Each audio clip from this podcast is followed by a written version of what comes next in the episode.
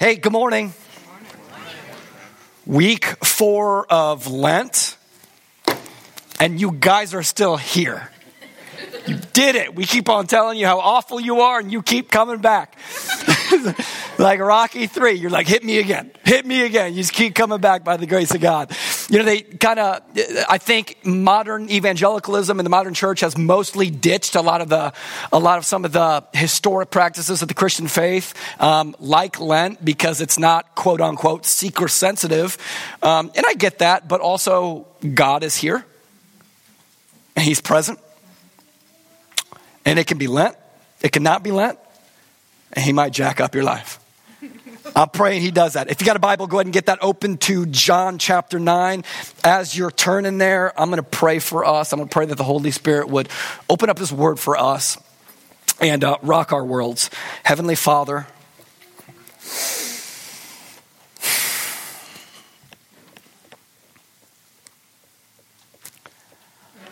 I want that person whose life changes this morning. I want that person to be me. I want to be that man. I don't want to be the same person when I walk out of this gathering that I was when I walked into this gathering. I want to be more joyful. I want to be more Christ-like. I want to be filled with more love. And I really believe that you can do that, because I really believe that you're real and you're really here. And so, Lord, as we examine the beating and mockery of the Son of God at the hands of Roman soldiers, just pray that you would speak to us. It's when we read the Bible as nothing more than a historical textbook that we see the whip in the hands of Roman soldiers. But when we read the Bible as God's word of salvation for us, we see that the whip is in our hands. And that doesn't lead to condemnation. That doesn't lead to death. Somehow, some way, that leads to joy. I've been meditating and pondering a phrase that our Episcopalian friends use during Lent. Our Episcopalian brothers and sisters, they have a phrase they use to describe Lent. They call it bright sadness. I can't imagine capturing the season any better than that. Bright sadness. There's some profound way that the deeper we go into our own darkness and the more we acknowledge our sin, somehow the brighter our hope gets in Jesus, and the brighter he shines in our life, and the brighter our joy becomes. And so, Lord, it's not our goal to be the city's saddest church. But somehow, some way, when we're honest about our sins and sorrow has a place in our hearts and in our gatherings, somehow, some way, that is a means of us becoming the city's most joyful church. So, Lord, I pray that you would do that. I pray that you would accomplish that in our lives this morning. It's in the name of Jesus we pray all these things. Amen. All right, so like Carlos said, I mentioned there, we're in week 4 of our Lent sermon series. We're calling it For the Joy Set Before Him. For these 6 weeks leading up to Easter, every week what we're doing is we're examining a different portrait of the sufferings of Jesus. That's going to lead us all the way up to Easter Sunday when we examine the resurrection. But we want to see every little bit of Jesus' suffering, the whole story unfold. And so it's been unfolding in front of us in slow motion. In the first week, we looked at the spiritual pain of Jesus accepting his suffering. We joined Jesus in the Garden of Gethsemane, and we noticed how the cup of God's wrath was over his head, and Jesus accepted that. In the second week, we looked at the second portrait of Jesus, which was the relational pain of Jesus being betrayed by Judas, a friend who he invested time and energy and effort to, turning him in and ratting him out to the religious authorities. And then in week 3, we looked at what the religious authorities did with that. We looked at the social pain of Jesus being publicly condemned by religious leaders that were well trusted, well admired, well looked up to in the community. Those men condemned Jesus publicly. And so this morning, we're going to begin to dial in on the physical pain of Jesus' sufferings. We are at portrait number 4. Jesus is beaten and mocked. Portrait 4. Jesus is beaten and mocked. We're in John 19, and as you're getting there in your Bibles, a lot of you aren't going to be happy with me today because I'm going to work with a controlling illustration, a controlling metaphor that maybe borders on being too vulgar. But to defend myself, I think that our view of the sufferings of Jesus as modern Christians, I think it's too sanitized. And so I'm willing to take a risk, push the envelope a little bit, to wake us up to the reality of how deep and how dark the sufferings of Christ were. So towards that end, here we go. In 1987, the National Endowment for the Arts paid the artist, Andre Serrano, $20,000 to create a piece of art. $20,000. 20,000 smackaroos for one piece of art. This photograph that Serrano ended up making went on to win the Southeastern Center for Contemporary Arts Award. It was a smash hit with a lot of the art community, but the photo was met with hostility by some fundamentalist religious folks. The artist galleries where the 1987 photograph were hung, those art galleries were sometimes vandalized, and they were sometimes even picketed by Christians. There were even some attempts, whenever that piece of art, that photograph was hung up at an art gallery, there were even attempts from time to time by fundamentalist Christians to break into the art gallery to try to steal the photograph and to destroy it. And why? Because to make this photograph, what Serrano did was he took a plastic crucifix with Jesus on it, took a bottle, and filled that bottle with his own urine, submerged the crucifix into the bottle, and took a picture of it. That's the photograph. That's the $20,000 piece of art that Serrano made. That's the piece of art that ended up winning the Southeastern Center for Contemporary Arts Award.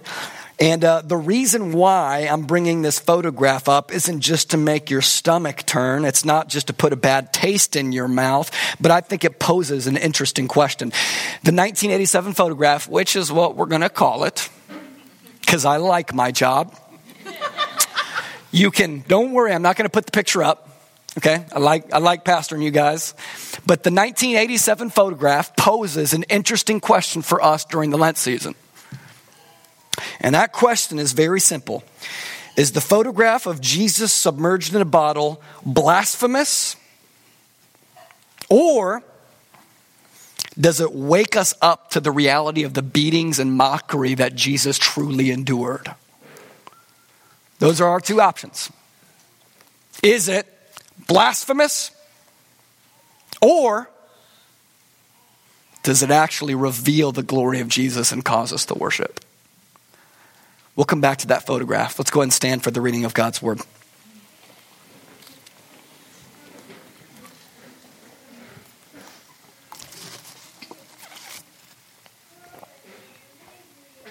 We doing all right? We doing all right? So far, so good. All right. John 19. Then Pilate took Jesus and flogged him. And the soldiers twisted together a crown of thorns and put it on his head and arrayed him in a purple robe. They came up to him saying, "Hail, King of the Jews," and struck him with their hands. This is the word of God. It shows us what happens, and it's for our joy. You guys can have a seat.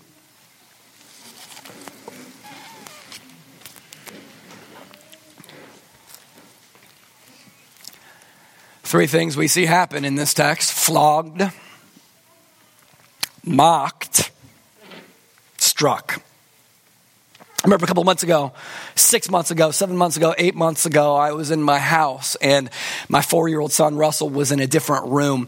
And I remember hearing his voice cry out to me, and there was an urgency in his voice. And so immediately what I did was I sprinted from upstairs, down the stairs, and ran into the dining room, afraid of what I would see.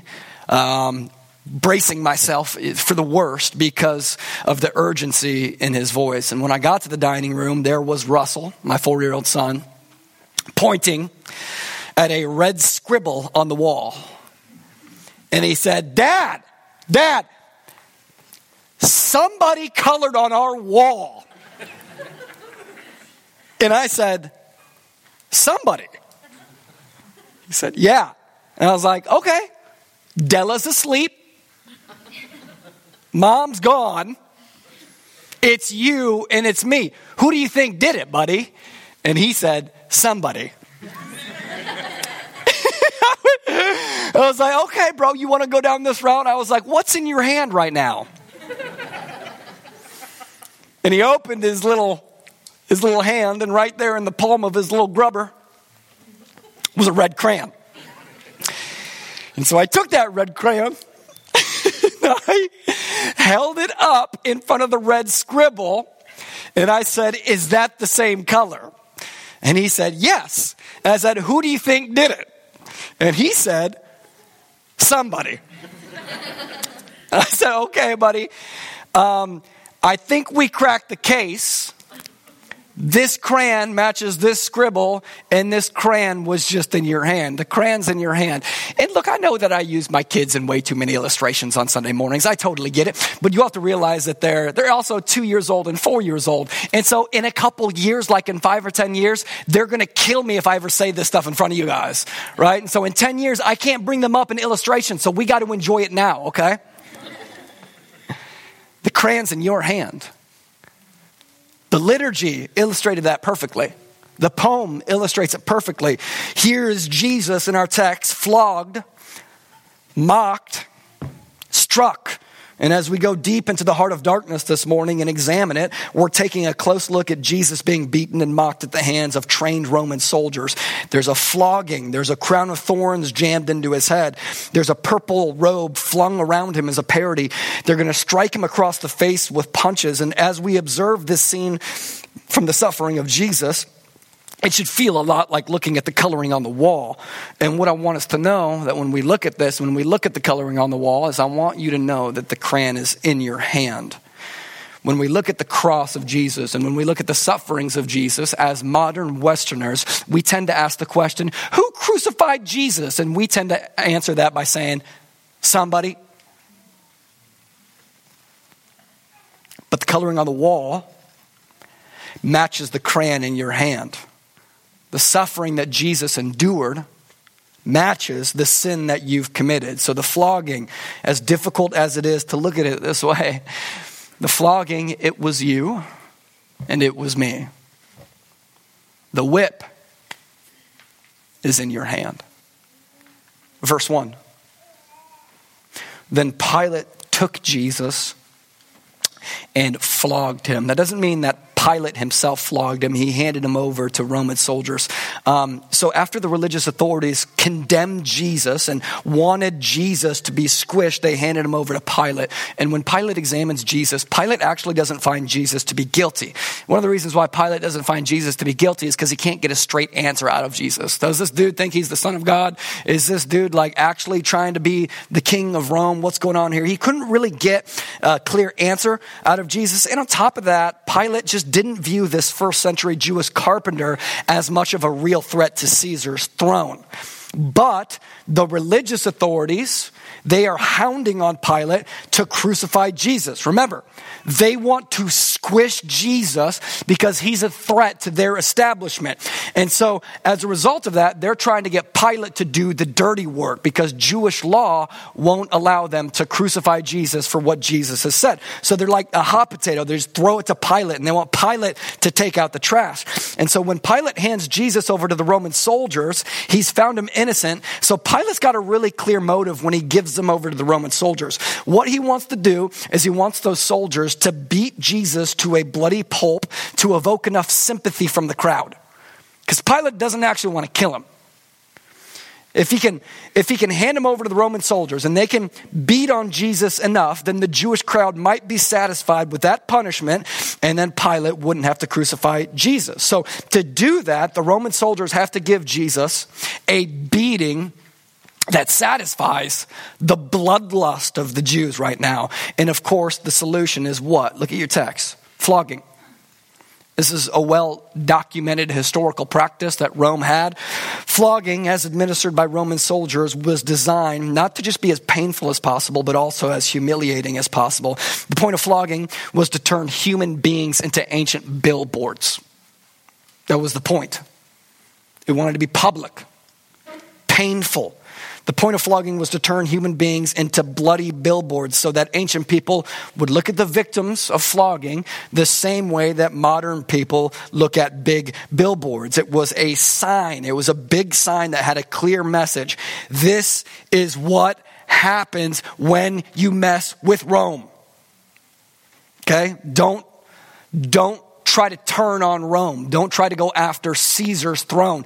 If you do, this is what will happen to you. And so since the point of flogging was to dehumanize their victims, they treated the victims less like people and they treated them more like animals. What they would do is they would strip their victims nude and then they would tie their victims to a post like a dog on a leash.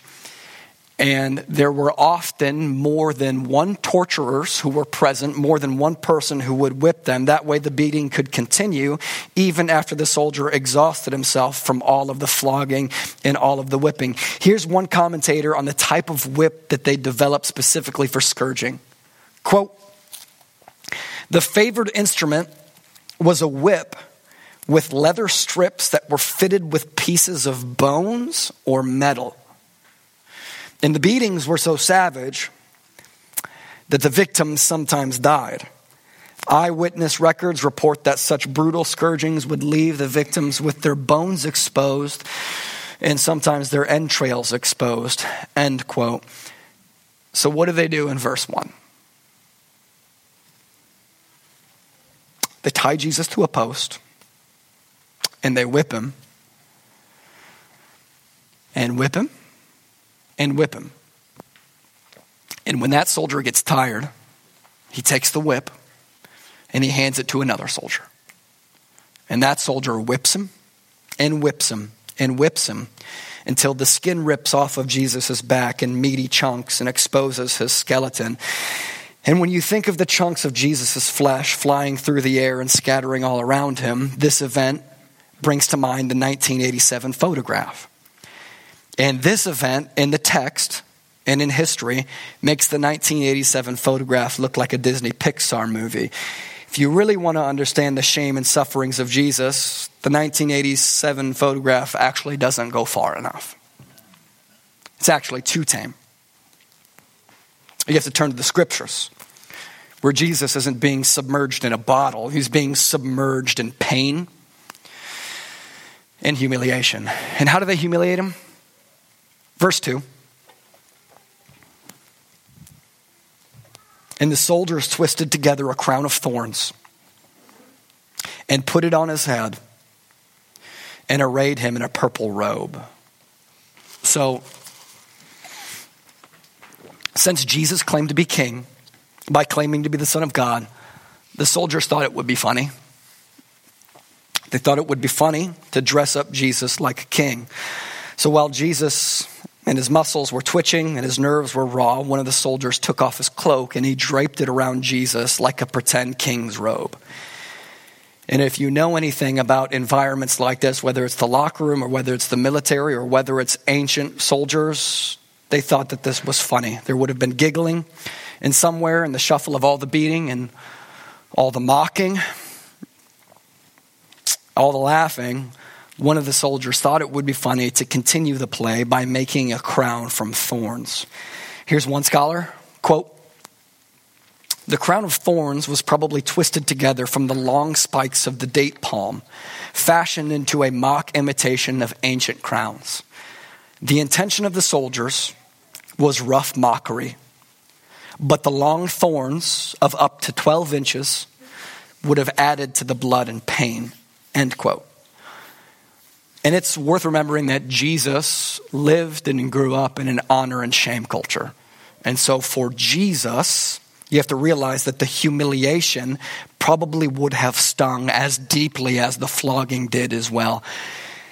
And it gets worse.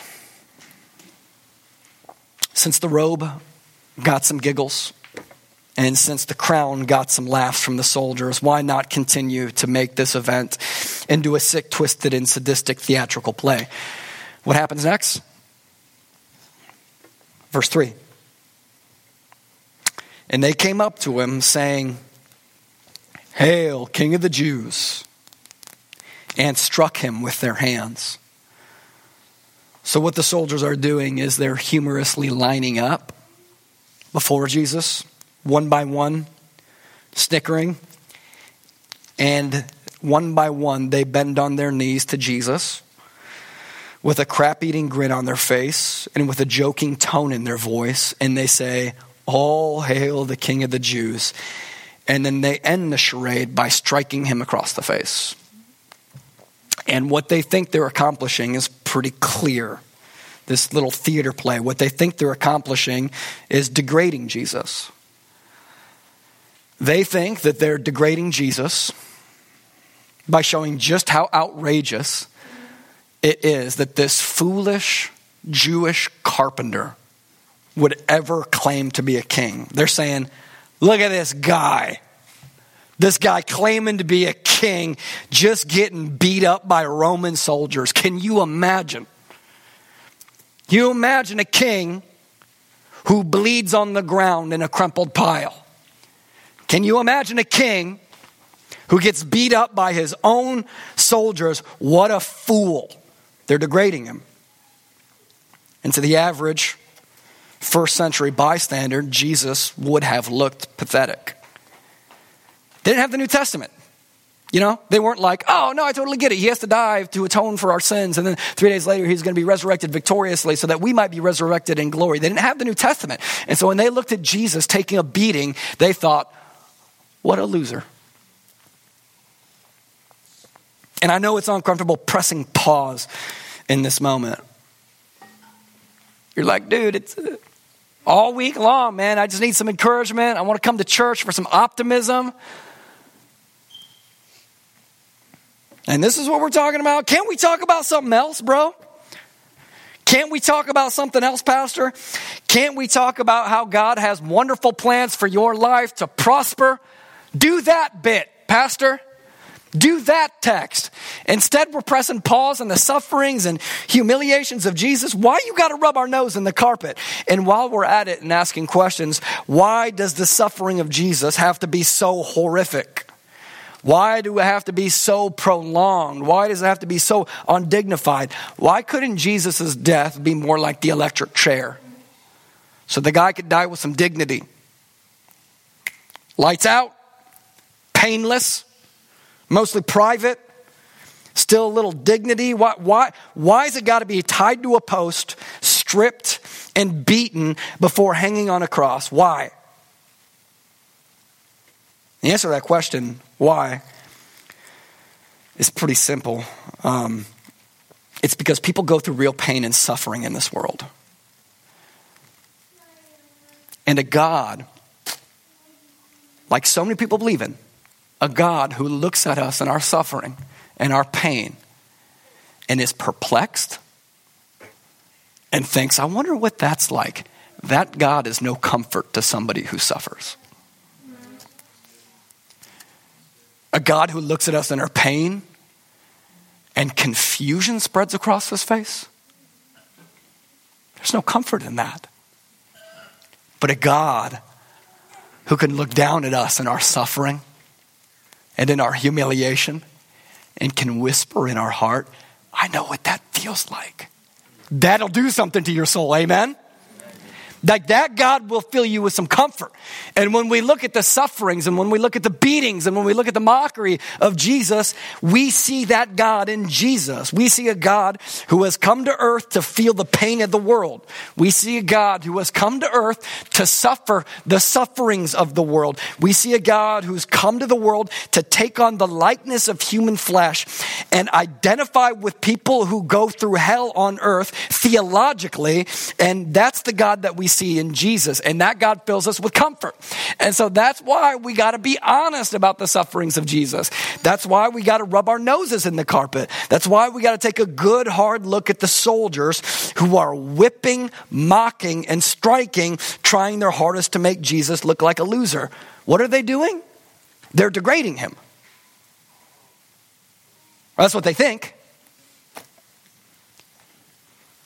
Frederick Douglass, though, in an epic historical moment, Frederick Douglass was once traveling on a train, and he was asked to move and ride in the baggage car because he was a black man riding on a mostly white train. So he was asked to sit in the back because of his race. And a white bystander who watched this racism unfold, he ran up to Frederick Douglass, ran up to him, and he said, "Oh, I'm so sorry, Mr. Douglass, that you've been degraded in this manner." Right, he sees this happen, and he runs up to Frederick Douglass and he says, "I'm so sorry that you got degraded like this." And what Douglass says is fantastic. It's a testimony to the strength and to the beauty of African-American Christian spirituality and all that it's endured, and a testimony to the spirit of Jesus. But Frederick Douglass says this to the white bystander. He says, and listen carefully, he says, "Sir, they cannot degrade Frederick Douglass. The soul that is within me, no man can degrade. I am not the one being degraded on account of this treatment, but those who are inflicting it upon me." Like, don't you love that? They cannot degrade Frederick Douglass. In that same way, they cannot degrade Jesus Christ. It's hilarious to the soldiers to look at him and to beat him up and to think of a king being beaten up and mocked. Look at your king wearing a crown of thorns. Look at your king bleeding in front of everybody. Like, they think it's a joke, but they're telling the truth. Like, they're literally telling the truth. That's what true leadership looks like. The real crown does have thorns. The real king does rule the nations and cosmos through his blood. And so the humiliation of Jesus doesn't degrade Jesus, it reveals Jesus. And so when we look at him, receiving his mockings, receiving his beatings, we see glory. We don't feel sorry for Jesus, we see victory. Right? We see what real kingship looks like. We see what real deity looks like. We see what real leadership looks like. No man can degrade Jesus Christ. And by the way, in Christ, no man can degrade you. Like, I can't say this loudly enough. Jesus, and this is the essence of the gospel, Jesus was dehumanized so that you would be rehumanized. So that when you came to Jesus in grace and faith, your dignity would be restored. The image of God might be restored in you, and you would be given value and worth that is not subject to circumstances. Can't be taken away by people. Can't be taken away by critics, right? It's an indomitable dignity. No man can degrade Cole Deike. That's not to say that they can't try to do to me what they did to Jesus. They might. They could. Right? I mean, they can mock you. They can humiliate you. They can post on social media about you. They can cancel you. But they can't dehumanize you. They cannot take away the dignity that Jesus has given you through the gospel. The world cannot dehumanize you. And the reason why your dignity can't be taken from you isn't because, wouldn't that be a lovely thought? It's because Jesus substituted himself for you. He bore the crown of thorns that was mankind's curse to bear. The crown of thorns, which is fitted to your head, went on his. And he took on and he wore the embarrassing robe of the Roman soldier so that you could wear his robe of righteousness. He was stripped so you'd be clothed. And listen to me. No man can take the robe of Jesus' righteousness off of you. It's been fastened to you by the sovereignty of God.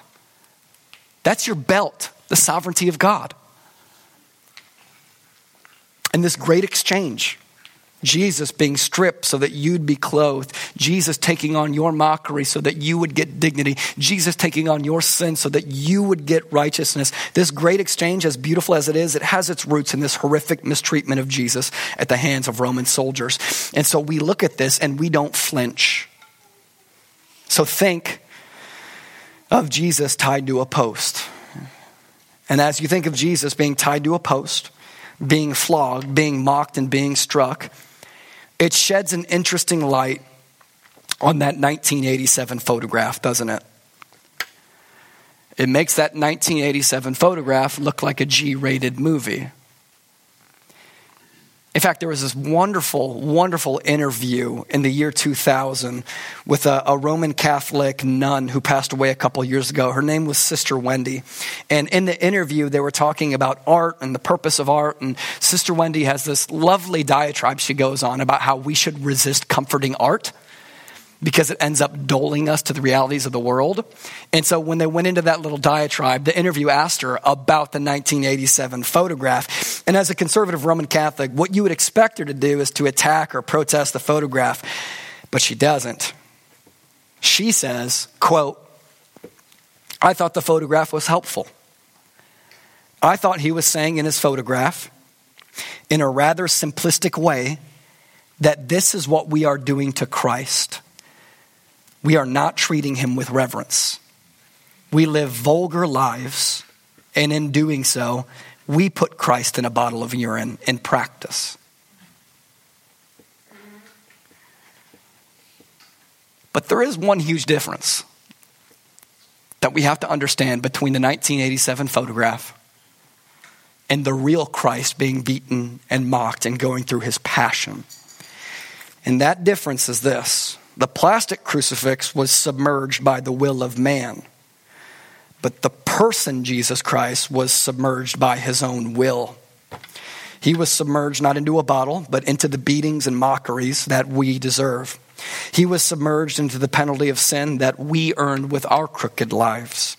He exchanged places with us and joyfully placed himself in the hands of abusive Roman soldiers according to his own will.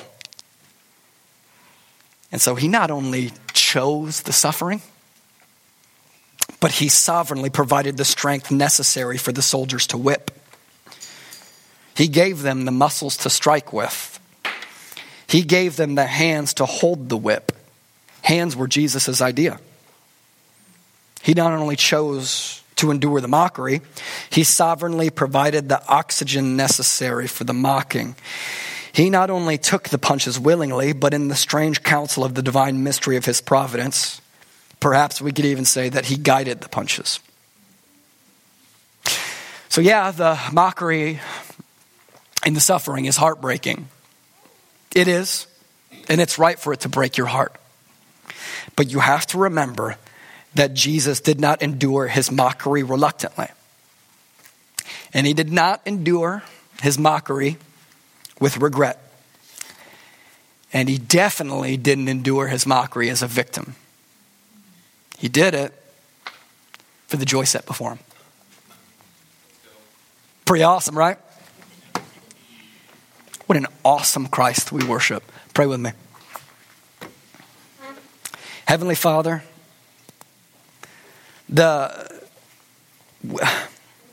we shouldn't be afraid of accuracy.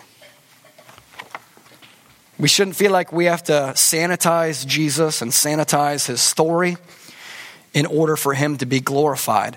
We have nothing to fear by opening our Bibles. We have nothing to fear by aiming for clarity and aiming for accuracy. The more clearly we see Jesus, the more deeply we experience his joy. And so we don't flinch. We don't sanitize. We don't pretend like the cran's not in our hand. We acknowledge reality, and in acknowledging reality, we're filled with joy so that we can actually be of some good for this world. So I pray you would do that in our church's life this morning. In Jesus' name we pray. Amen.